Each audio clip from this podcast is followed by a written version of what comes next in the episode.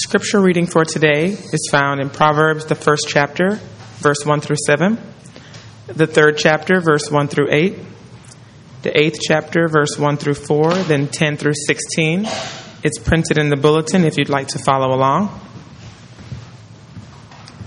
The Proverbs of Solomon, son of David, king of Israel, for gaining wisdom and instruction, for understanding words of insight, for receiving instruction in prudent behavior, doing what is right and just and fair, for giving prudence to those who are simple, knowledge and discretion to the young.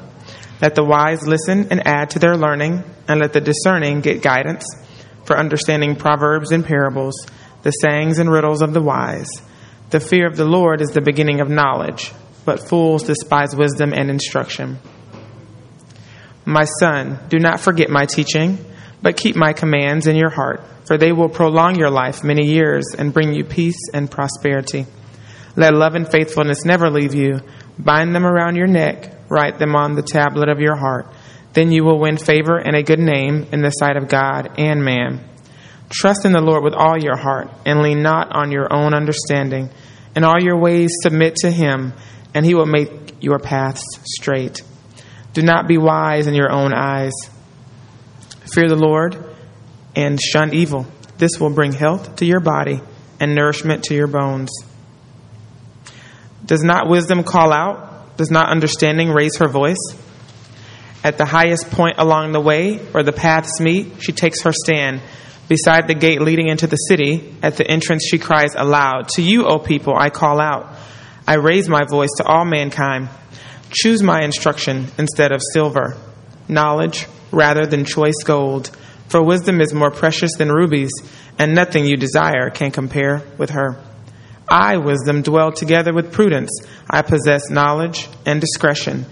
To fear the Lord is to hate evil. I hate pride and arrogance, evil behavior and perverse speech. Counsel and sound judgment are mine. I have insight, I have power. By me kings reign, and rulers issue decrees that are just. By me princes govern, and nobles, all who rule on earth.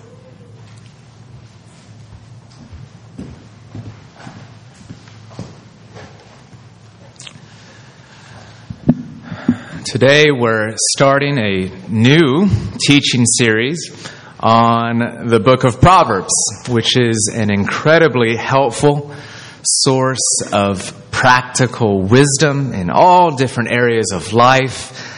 It's located right in the middle of your Bible if you have uh, not studied this before, if you're not very familiar with this book. Uh, this is just wonderful, and I'm looking forward to it. The book actually starts off with an introductory section, chapters 1 through 9, that kind of give this exposition of the value of wisdom. Why do we even want wisdom? Why should we read the book of Proverbs? And so today we're looking at a few short selections from that prologue, from that introduction just to kick off our study of this great book. So let me say a word of prayer before we continue. God, we need you in every way imaginable. We need you to be upon our minds, upon our hearts, upon our souls, even upon our bodies, because you make us whole beings. And we pray that you would give us alertness, attentiveness, humility, a willingness to listen a willingness to change and to grow. And so we're asking for your spirit to come down and to make your words here come alive, and that you would bless this time. All for your glory and all for our good. In Christ's name we pray. Amen. Henry Ford, the great automaker, innovator, of course, had set up a number of large factories producing his wonderful Model T. And one day, the generators in one of his Ford factories ground to a halt. And the local repairman couldn't figure out what the problem was. So Ford called the very man who designed and installed those generators in the first place. And that was the famous electrical genius, evidently, a man by the name of Charlie Steinmetz. And as the story goes, Steinmetz tinkered with the machines for a few hours and then threw the switch, and voila, the generators lit up and started humming again, word to life, which was great, except Ford was astonished when he got a bill from Steinmetz for over $10,000. Far more than he thought that brief work was worth. Flabbergasted and surprised, the apparently rather tight fisted car maker asked why the bill was so high, and Steinmetz replied, wrote back with a sort of itemized invoice by way of explanation. For tinkering with the generators, $10. For knowing where to tinker, $9,990. of course, Ford paid the bill. You know, sometimes when the proverbial factories of life start to shut down, and maybe you're facing challenges today, or questions, or big decisions, sometimes we feel like we know that we're able to handle the situation. But what we don't always realize is for all the smarts you have or all the experience you might have in life, for all the education you have or don't have, or the knowledge you might possess, or the good common sense and good judgment, for all the sincerity of faith, that sometimes the critical thing that you're missing, to get the f- switch flipped back on and the generators humming all over again, sometimes the critical thing we are missing is knowing not what, but where and when and how to tinker with the stuff of life. In other words, that's an issue of wisdom. Wisdom. I don't know what exactly you're going through in life today, but I do know this that a lot of us don't think that God has anything to say about most things in life. You know, it's sort of the view that God cares about so called spiritual things, what happens in church, or maybe what I say to Him when I pray, or maybe moral things, uh, things that are good or bad, or right or wrong in nature. But He certainly doesn't seem relevant to the details of my life.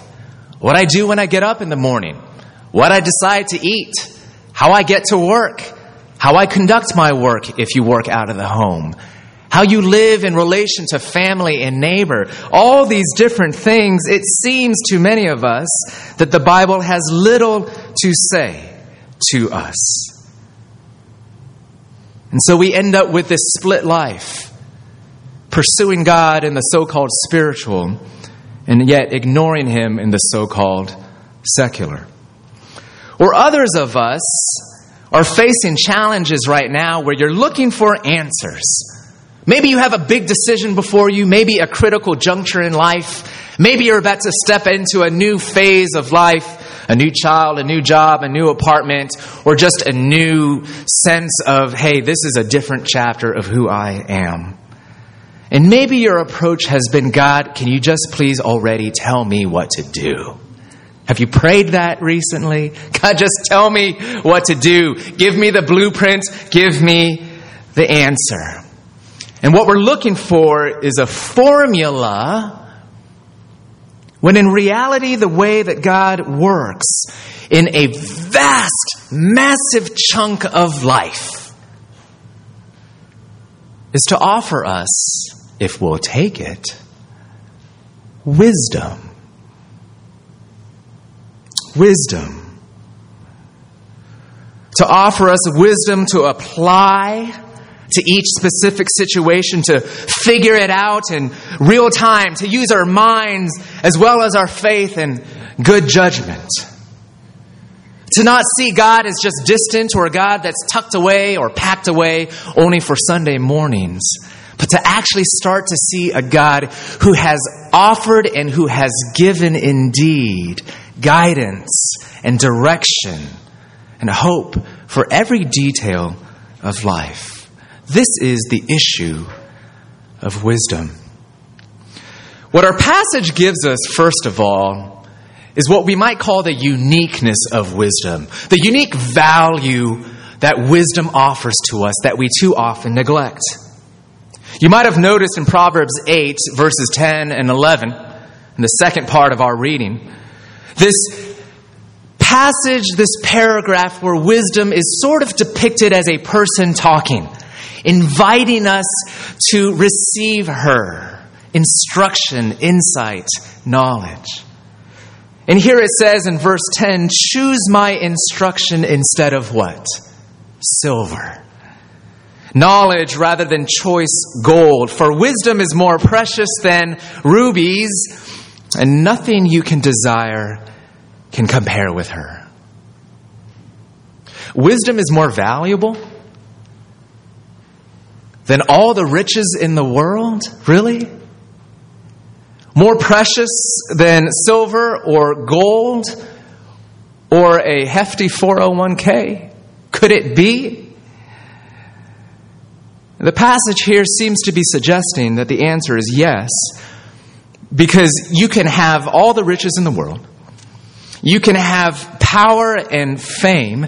You can possess gifts and abilities and beauty. You can have the best educational pedigree in the world. You can have all of this and have no clue when it comes to handling the specific life challenges that are in front of you today. We tend to think that what we need more of are gifts or time or abilities or smarts or another book or another class. And all those things are good. But do we understand? Look, wisdom isn't the same thing as knowledge or intelligence or even moral goodness. You can be smart and moral, and you can still be a fool. You can still make a mess out of life, out of your relationships, out of your neighborhood, out of your work. As Walker Percy once put it, you can get all A's and still flunk life. We know that, don't we? Wisdom isn't the same thing as moral goodness either. You know, think about it. You, you can know that you ought to give yourself in love towards your neighbor. And on some level, all of us know that. You could even be committed to loving your neighbor to sharing your life with them, to giving joy to them as a gift, to encouraging them when you want to lift them up. And you can even commit yourself to doing so with the best of intentions, genuinely, sincerely desiring their good. And you can still not love your neighbor. Did you know that? Listen to Proverbs 27, verse 14, not in your reading. If anyone blesses their neighbor with a loud voice early in the morning, it will be taken as a curse. because, dear friend, do not tell me how much you love me calling me up on my phone at four in the morning. You see, because timing, timing even of genuine love, committed love, sincere love, knowledgeable love, timing really does matter. And sometimes timing is a matter of wisdom. You're not going to find this. Don't shout loudly with lots of laughter too early in the morning listed in the Ten Commandments. It's implied there, but it's not specifically spelled out. But as one commentator has put it, if we have love but not wisdom, we will harm people with the best of intentions. If we have courage but not wisdom, we will blunder boldly. If we have truth but not wisdom, we will make the gospel ugly to other people. If we have technology but not wisdom, we will use the best communications ever invented to broadcast stupidity. Besides, moral rules and spiritual commands all by themselves, naked rules, do not address most situations in life. To flourish in life, we need the ability to apply these things in the trenches. Who do I marry? Who should I spend my money on? And how much and when? Where should I live? What kind of work should I apply, apply myself to? How should I relate to my neighbors? Wisdom addresses life down at the level where there aren't always hard and fast rules to follow. Well, maybe we're getting ahead of ourselves because I haven't even really defined wisdom for you. I think we're doing that in process. But wisdom is not only unique, but it's a gift. And what kind of gift? Let's try to define it together. Not just the uniqueness of wisdom, but here the definition of wisdom.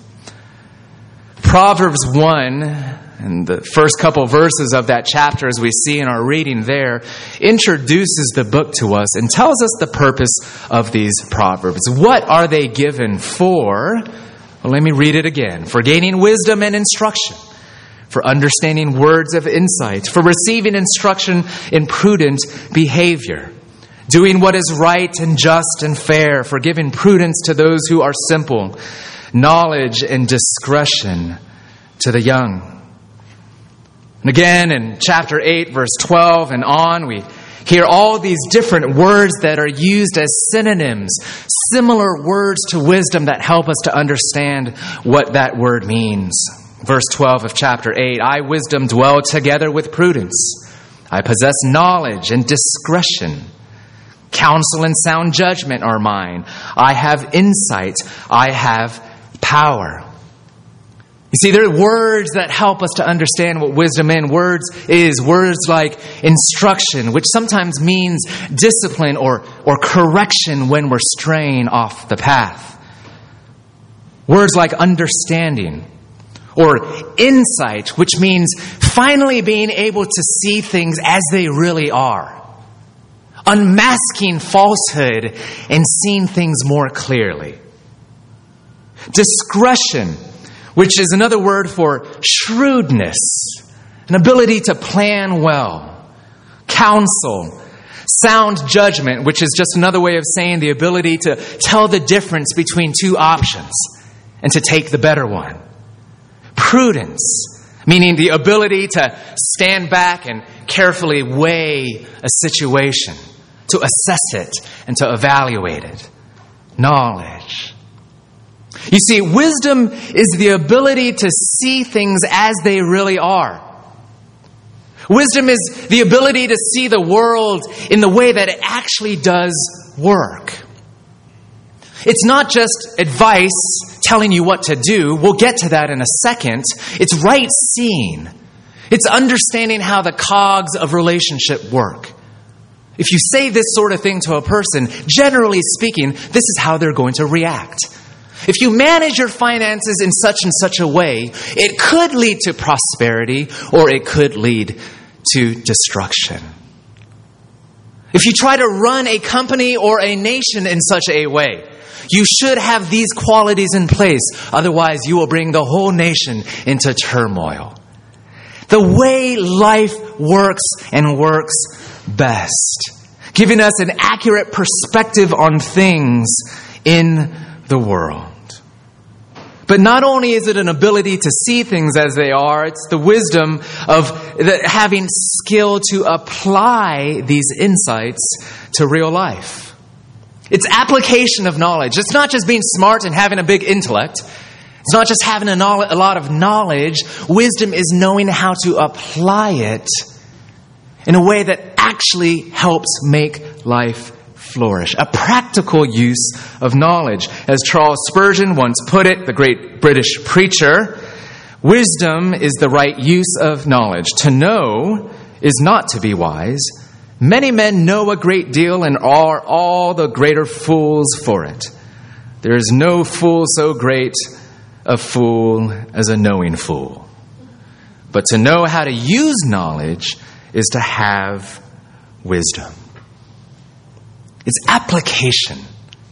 It's concrete life. We see this in Proverbs 1 verse 3 where these proverbs are said to be for receiving instruction in prudent behavior, doing what is right and just and fair. It's not just what you carry upstairs here, it's how it flows out into everyday life. In fact, this very word wisdom in the ancient language is actually described as a skill in different places in the Old Testament. The very same word is used for the skill of a craftsman. In Exodus 35, the word translated wisdom is used for the skill of an artist, a designer, an architect. In Jeremiah 10, the skill and expertise of goldsmiths is described with this very same word. In Psalm 107, this word is used to describe the know how of a sailor that's navigating storms and currents and winds. Wisdom is a skill, which is good news, which means we can grow in it, we can acquire it, and increase in it. But it's a hands on thing that connects to all of life. For example, just to throw out a couple to you wonderful, helpful things, like one proverb in chapter 18, which reminds us that the tongue has the power of life and death. Doesn't it? The words that we share with each other can give a person life or it can kill them too. Or in chapter 11, for lack of guidance, a nation falls but victory is won through many advisors. Good wisdom for leadership, whether of a nation, of a company, of a family, or of a little band of friends. Victory is won through many advisors. Get the counsel of many people around you. Better to be poor than a dishonest liar. Proverbs 19. A gossip betrays a confidence, so avoid anyone that talks too much. Proverbs 20. Discipline your children, and they will give you peace. They will bring you the delights you desire. Wealth gained hastily will dwindle away, but whoever gathers money little by little makes it grow. A little bit of financial planning wisdom there for you. All of life touched by the grace of God through practical wisdom. Not just the what, but the how and the why and the when. And in all of life, Proverbs chapter 1 verse 20 to 21 talks about wisdom again, sort of in the language of wisdom being a person. Wisdom is calling out in the public square. Uh, it, she, she is not in a religious service or a sanctuary or even in a university lecture hall, but she's on the streets, in the gates, in the square of the city, at life's real intersections. And even this picture of wisdom being like a person, calling out, talking, sort of like a, a, an intimate relationship that's being offered to us, it's a wonderful thing to show us how helpful wisdom can be. Because God isn't just throwing naked principles at you, and He isn't just giving you an owner's manual to life. He's giving you something far more personal and alive and detailed in real time. Wisdom that works as if it's someone that's a companion in life right there next to you. You notice when you talk to these different companies and corporations, you buy a product, whether if it's a phone or maybe telephone service or a computer or a flat screen TV or whatever it is that you might have or want.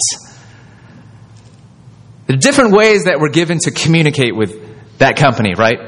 Different sort of levels of closeness. If you have a question, well, the worst thing is, well, they just tell you to go online and download the owner's manual. You know, where you're just kind of given a book to read and to figure out for yourself what the problem is, why my phone won't turn on and turn off. But as you get to know other companies, you see different groups doing a better job with customer service. So others don't just offer you the instruction manual that you can download off of their website, but they offer you a Q&A forum, a place where you can go where other people have asked questions and here you can get some responses. But you're still reading. It's a little bit better, but you still have to figure out their information for yourself. And so some companies go even one step further and they offer you a little bit of a chat room. They don't give you the live person quite yet, but they give you a place where you can go in and type out a conversation with a person, or they can walk with you, talk with you, try to troubleshoot together with you. But it takes some time and it takes some work and it takes some misunderstandings to finally get to where you want to go. Then, of course, other companies give you a live voice. What we are all looking for a customer service representative who will actually talk to you, a human being, and if you're lucky, one that's very nearby. Talking through your issues and your questions and your problems and walking through them bit by bit and step by step and question by question. Yes, that didn't work, and no, that didn't work, and hey, can we try something else? And if you're really lucky, you'll get a company that'll actually send someone to your door like Dell Computer, if you give them a lot of money. Where they'll just not pick up the phone and walk you through life's issues or your computer issues or your phone issues. They'll actually show up, give you a smile, talk to you, walk with you, care for you, fix you. No, your computer, your phone, whatever it might be. Because we all understand that is the height of guidance, isn't it? To have a person that is ready to work things out in real time, to talk as you go, to troubleshoot as you go, to be present as you go through life's challenges and questions. And so here you have in Proverbs 8 this wonderful picture of wisdom that's so almost alive that wisdom is depicted like a person. Does not wisdom call out?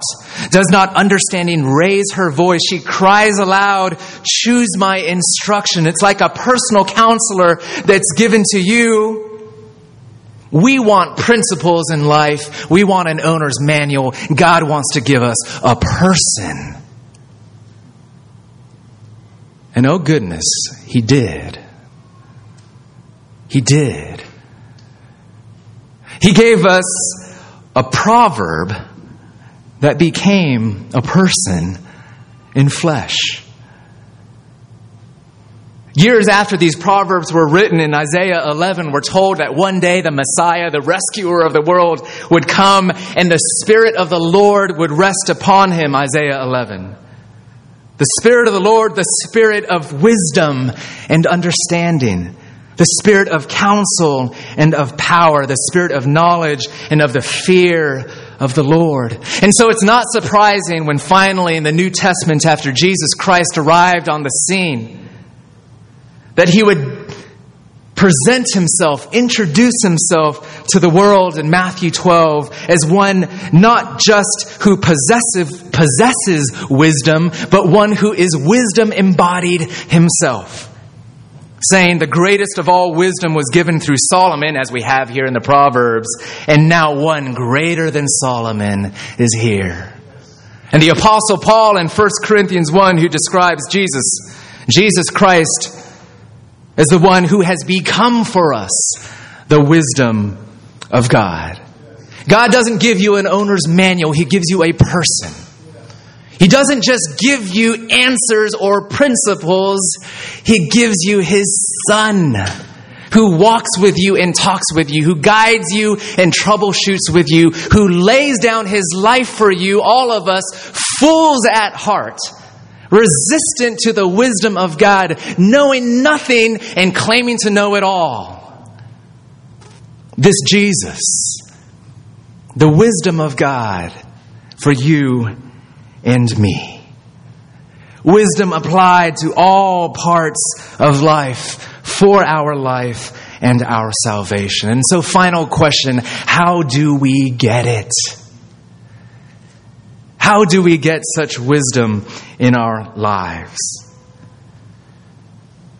And we could talk, as this passage does in fact point us to, to talk about the importance of patience, that life is like a path, and therefore it's a journey. Wisdom doesn't come overnight.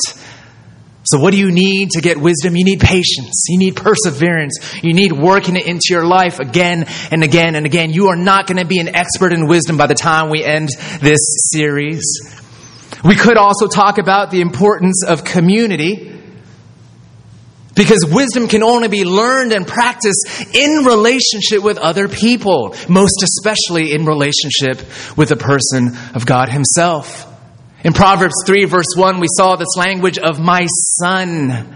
So many parts of this book are written out as a father instructing his child.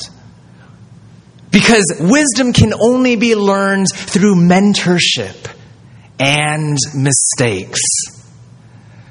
Hearing from someone that's walked before you and wrestling with the limitations of our wisdom in community with other people under parents, with mentors, teachers, peers, friends, talking it over, applying it, trying it, screwing it up, coming back again, giving it a shot, debriefing, doing it again and again over time, over a lifetime.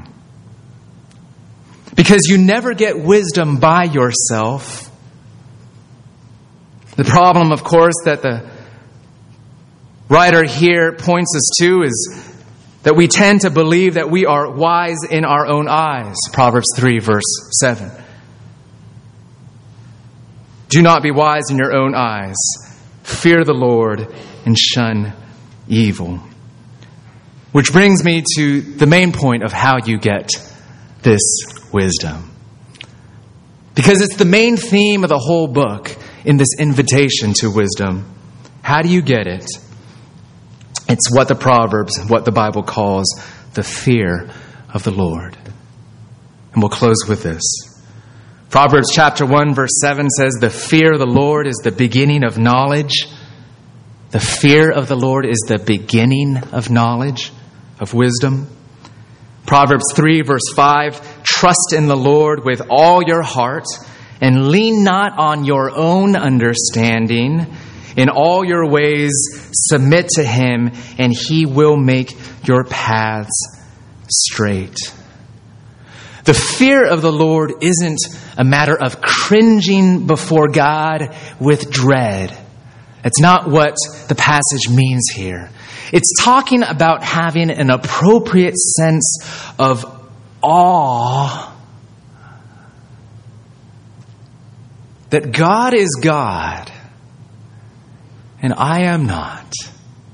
And God has all wisdom, insights, and knowledge, and I do not. You see, the biggest impediment, the biggest barrier to being a wise person is not having not enough books. It's not a matter of not having enough education or knowledge or time or giftedness or smarts. It's not having enough humility. It's not having enough poverty of spirit. And having far too much of this sense of, don't worry about me, I've got it all figured out. Some of you, some of us are dying in life because we're a know it all in life. And you don't realize just how much help and input and insight and grace God is dying literally in His Son to give you, to make life flourish for you. The fear of the Lord is a sense that God knows more than me, sees more than me, In other words, the fear of the Lord is having the right kind of teachability. As C.S. Lewis puts it, wisdom leads through a valley, a valley called the valley of self humiliation. In other words, it begins with saying, I will refuse to be wise in my own eyes. I will refuse to try to work out life according to my own smarts. But I will humbly come to God and say, I need you. And you're saying, what? That's it? That, I mean, that's the big, that's the big answer here. This is the big climax of the sermon that's ending in 60 seconds. Really, that's it? To say, I've got no wisdom is the key to wisdom? Oh, will you hear the good news in that? Do you feel like a fool today? Do you feel lost today? Do you feel like you don't know which way to go in life? Which option to choose? Do you feel blind to being able to see life as it really is and how it operates in the way that it really does operate? Do you feel helpless like that? This is good news. How can you get wisdom?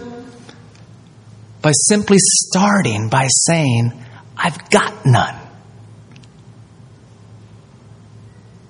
The good news of the simplicity of God's grace where he doesn't say, you know, you want wisdom? Go kill a lion with your bare hands and find a pterodactyl egg and bring it back in three minutes. Which isn't far off from how some of you feel like you need to be living in order to get smart in life. You don't know how to raise your kids today? Tell God, I don't know how to do it.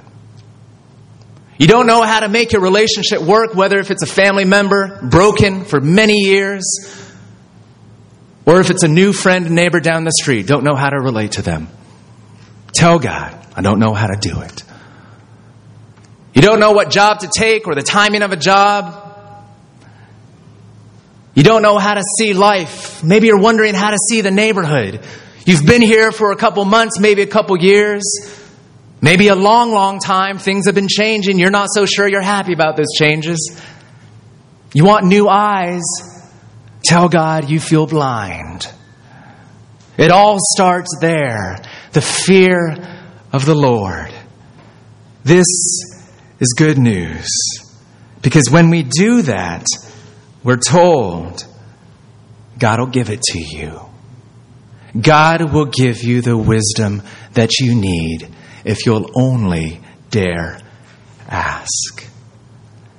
And for all sorts of parts of life, really, the, the list is long topics covered in the book of Proverbs alone, not to mention all the other wisdom throughout Scripture, include dealing with alcohol, anger, expressing our emotions, how we use words, how to deal with bribes, business ethics, family relationships, fights and conflicts, friendship, neighborly relations, planning for the future, illness and health, leadership and authority, laziness and hard work, lies, listening to advice, prayer, pride, humility, protection of the socially vulnerable, gossip and slander slander, how to handle shame, wealth and poverty, sexuality, gender relations, family, national security, and the list goes on and on. You need a little bit of wisdom? I do. For this and for more. We're going to knock off just a couple big, broad themes and topics week to week to over the next couple of weeks.